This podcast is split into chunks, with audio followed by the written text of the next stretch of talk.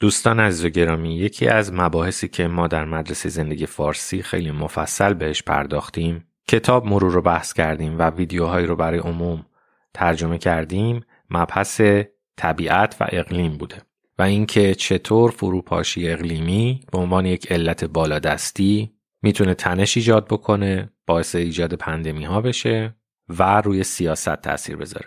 وقتی از این موضوع حرف می‌زنیم معمولا یکی از واکنشهایی که افراد نشون میدن یا بهش فکر می‌کنن و نمیگن اینه که به نظر میاد مشکل این دنیا بالا رفتن جمعیت بشر باشه.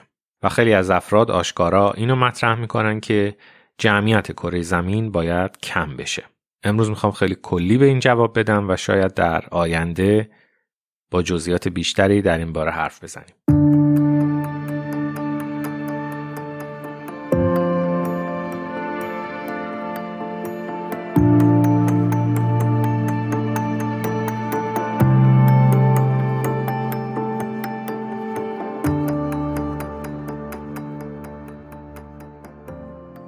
ببینید پیشرانه اصلی تغییرات اقلیمی، گرمایش زمین و شدائد اقلیمی climate extreme ها که در زمانه ما داره تجربه میشه مسئله گازهای گلخانه‌ای بالا رفتن غلظت دیوکسید کربن و متان در جو کره زمینه. بنابراین اگه بخوایم به صورت علمی به این مسئله فکر بکنیم یه واژه‌ای هستش یه اصطلاحی هستش به نام carbon footprint رد پای کربنی. یعنی اینکه به صورت فردی میشه آدما رو در نظر گرفت و حتی کشورها و ملتها رو به صورت جداگانه و به صورت تاریخی در نظر گرفت و بررسی کرد که هر فرد یا هر کشور چه مقدار دیوکسید کربن به صورت تجمعی در طول عمرش یا در طول حیات یک ملت از زمان انقلاب صنعتی متساعد کرده و آزاد کرده. و بعد تک تک این شاخه ها رو از مواد غذایی که خورده از وسایلی که تهیه کرده و از جابجایی‌هایی که روی کره زمین داشته میشه پی گرفت عقب رفت و این رو به صورت ریاضی محاسبه کرد. وقتی که اینجوری به مسئله فکر می‌کنیم متوجه یه فکت علمی خیلی بزرگ میشیم. اینکه رد پای کربنی انسانهای مختلف در این سیاره با هم برابر نیست. بعضیا یه کفش کوچولو پاشون کردن بعضیا یه چکمه خیلی بزرگ دارن و بعضیا رد پای کربنیشون مثل بولدوزر و تراکتور میمونه. خب یکی از چیزهایی که خیلی ساده در رد پای کربنی بهش برمیخوریم اینه که یه فرد چقدر مثلا از ماشین شخصی استفاده می‌کنه. چقدر مسافرت با هواپیما یا کشتی میره. وقتی مسافرت میره از وسایل نقلیه عمومی استفاده می‌کنه یا وسایل نقلیه شخصی. آیا وقتی می‌خواد بره در اجلاس مسائل اقلیمی شرکت بکنه با بلیت اکونومی هواپیما میره یا جت شخصی داره یا قایق لاکچری کروز داره. یه خورده نزدیکتر به سطح خود ما آیا با مترو اتوبوس رفت آمد می‌کنه یا با ماشین شخصی؟ با ماشین شخصی میره سر کار رو برمیگرده یا دور دور می‌کنه. اما جالبتر از اون و چیزی که اصلا ما بهش فکر نمی کنیم اینه که مایحتاجش رو مایحتاج خوراکیش رو وسایلش رو پوشاکش رو چجوری تأمین می‌کنه؟ آیا غذاهایی که می‌خره قوت غالبش مواد غذاییش از جایی در شعاع 200 کیلومتری محل زندگیش تهیه شده که در اون صورت با یه ماشین احتمالا حمل شده و اون فرد خریده که کمترین رد پای کربنیو داره؟ از اون بهتر کسایی که خیلی local زندگی می‌کنن و مواد غذاییشون مثلا احتمالا با اسب و قاطر حمل شده یا حتی در محل زندگیشون کشت کردن و خودشون هم مصرف کردن. بدترین حالت وقتی هستش که مواد غذایی از اون سوی اقیانوس میاد. میوه های اگزوتیک میوه هایی که از فصل خودشون خارج هستن. میوه های زمستونی رو در تابستون مصرف کردن میوه های تابستونی در زمستون مصرف کردن.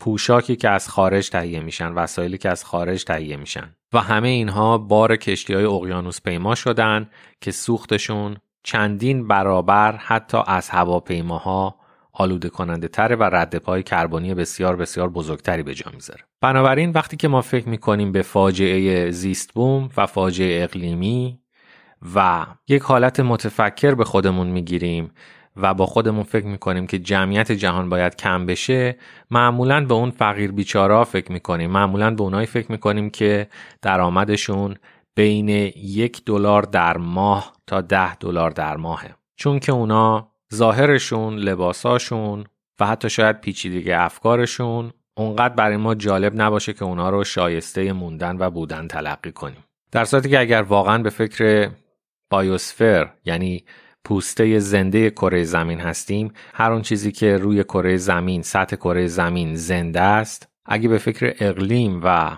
زیست بوم هستیم کسانی که بزرگترین رد پای کربنی رو دارن شهروندان متوسط به بالای جهان اول و شهروندان ثروتمند جهان سومن. چیزی که در محافل اقلیمی خیلی مطرح می‌کنن اینه که حتی اگر همه افراد توهیدست کره زمین ناگهان ناپدید بشن همین تعداد افراد با رد پای کربنی بالا برای نابود کردن کره زمین در شرایط حاضر کاملا کافیه. و اگه همه جمعیت حاضر کره زمین می‌خواستن مثل کیفیت زندگی آمریکا و اروپای غربی رو داشته باشن ما به یک کره احتیاج داشتیم پنج برابر کره زمین فعلی از نظر آب از نظر هوا اکسیژن و منابع. و یه مسئله دیگه مسئله رد پای کربنی تجمعیه.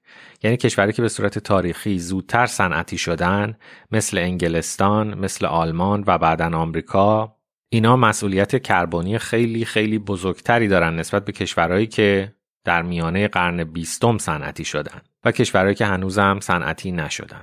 بنابراین یکی از چیزهایی که خیلی ازش صحبت میشه مسئله عدالت اقلیمی climate justice و عدالت کربنی. یعنی طبیعتا کشورهایی که به صورت تجمعی دیوکسید کربن بیشتری در جو متساعد کردن از زمان انقلاب صنعتی که یک گروهی 1750 در نظر می‌گیرن و یک گروهی دههای اول قرن 19 در نظر می‌گیرن مثلا 1820 1830 این کشورها که ابتدا صنعتی شدن بعد مسئولیت بیشتری بپذیرن و برای تغییر الگوی اقتصاد پول بیشتری خرج بکنن هزینه بیشتری بدن. بنابراین به هیچ وجه راه حل علمی معدوم سازی مثلا جمعیت فقیر هند و آفریقا نیست. بلکه باید های اقتصادی تغییر بکنه. باید اون اکتورهای اصلی اقتصاد متوجه این بشن که بر یک سیاره محدود رشد نامحدود ممکن نیست. منتقل کردن جمعیت این سیاره به یه سیاره دیگه بدون اکسیژن بدون آب و با لوجستیک فناوری کنونی بیشتر یک خواب و خیاله. و دنیا باید می‌رفت به سمت اقتصاد بومی، اقتصاد پایدار و اقتصادهای بسیار کوچیک که الان دیگه صحبت از اینه که در این اقتصادها شاخص پیشرفت، شاخص توسعه نباید جی دی پی باشه یعنی تولید نمی‌تونه بر یک سیاره محدود نماد رشد باشه. می‌دونید که مثلا یکی از مواردی که می‌تونه GDP رو بالا ببره جنگه. همین که turnover وجود داشته باشه، گردش مالی وجود داشته باشه، اسلحه فروخته بشه اسلحه مصرف بشه GDP بالا میره. پندمی مرگ و میر در بیمارستان ها مصرف تجهیزات بیمارستانی مواد آنتیبیوتیکی همه اینا گردش مالی ایجاد می‌کنه. ولی نماد توسعه نمی‌تونه باشه. جابجایی وسیع جمعیت در سطح کره زمین اگر با وسایلی مثل جت کشتی های اقیانوس پیما قطار و اینا انجام بشه رد پای کربنی خیلی بالایی داره. بنابراین کارگر بومی پاسخ به نیاز بومی و همه چیز رو لوکال کردن و در منطقه پاسخ دادن که نیاز به تغییر جدی و بنیادی الگوی اقتصاد در سطح دنیا داره این به نظر از همه علمی تر میاد برای برطرف کردن خطر فروپاشی اقلیمی.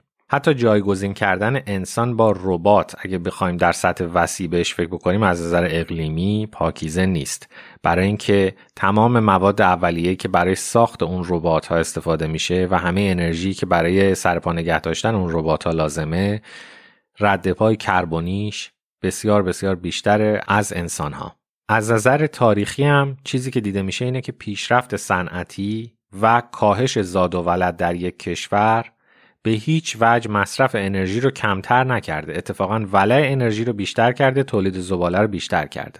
کشورهای پیشرفته صنعتی که نرخ زاد و ولد خیلی پایینی دارن به هیچ وجه سرانه مصرف کربنشون سرانه تولید زبالهشون کم نشده و به صورت تصاعدی بالا رفت و دلیلش هم اینه که میگن بهینه سازی های خفیف و متوسط در مصرف.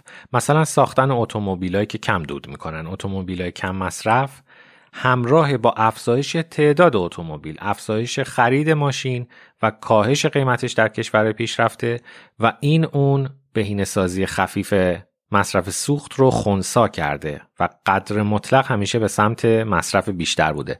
یعنی ما تا الگوی مصرف رو اصلاح نکنیم تا مدل اقتصادی رو به صورت بنیادی تغییر ندیم هیچ راهی برای گرفتن ترمز و نرفتن توی دره وجود نداره. اگه بخوام اون گزاره علمیشو بهتون بگم اینه. میگن رشد دانسیته انرژی که شاخص کارایی یه ماشینه. هرچی چگالی انرژی یه ماشین بیشتر باشه یعنی کاراتره یعنی سوخت رو بهینه تر مصرف می‌کنه انرژی رو بهینه تر مصرف می‌کنه. بهتر شدن کارایی یک ماشین رشد دانسیته انرژی همیشه همراه است با رشد ولاسیته انرژی. ولاسیته یا ولاسیتی به معنی سرعته که شاخص نیاز و تقاضای مصرفه. یعنی ما کارایی ماشین رو بهتر می‌کنیم اما تقاضا برای ماشین بیشتر میشه و سرعت مصرف انرژی بالاتر میره و بنابراین اثر خوب اون بالا رفتن کارایی خونسا میشه. بنابراین پیشنهاد تلویحی کاهش جمعیت که یک بوی از نسل کشی هم ازش به مشام می‌رسه یا حتی با قحطی های مصنوعی یک اشتباه خیلی خیلی بزرگه و جدای از اینکه اصلا انسانی نیست به هیچ وجه علمی نیست و کمترین شانسی برای نجات کره زمین و بقای انسان به ما نمیده کمکی نمی‌کنه. صرفا می‌تونه حاصل ساده اندیشی و فرار از مسئولیت باشه. از اینکه شنیدید متشکرم.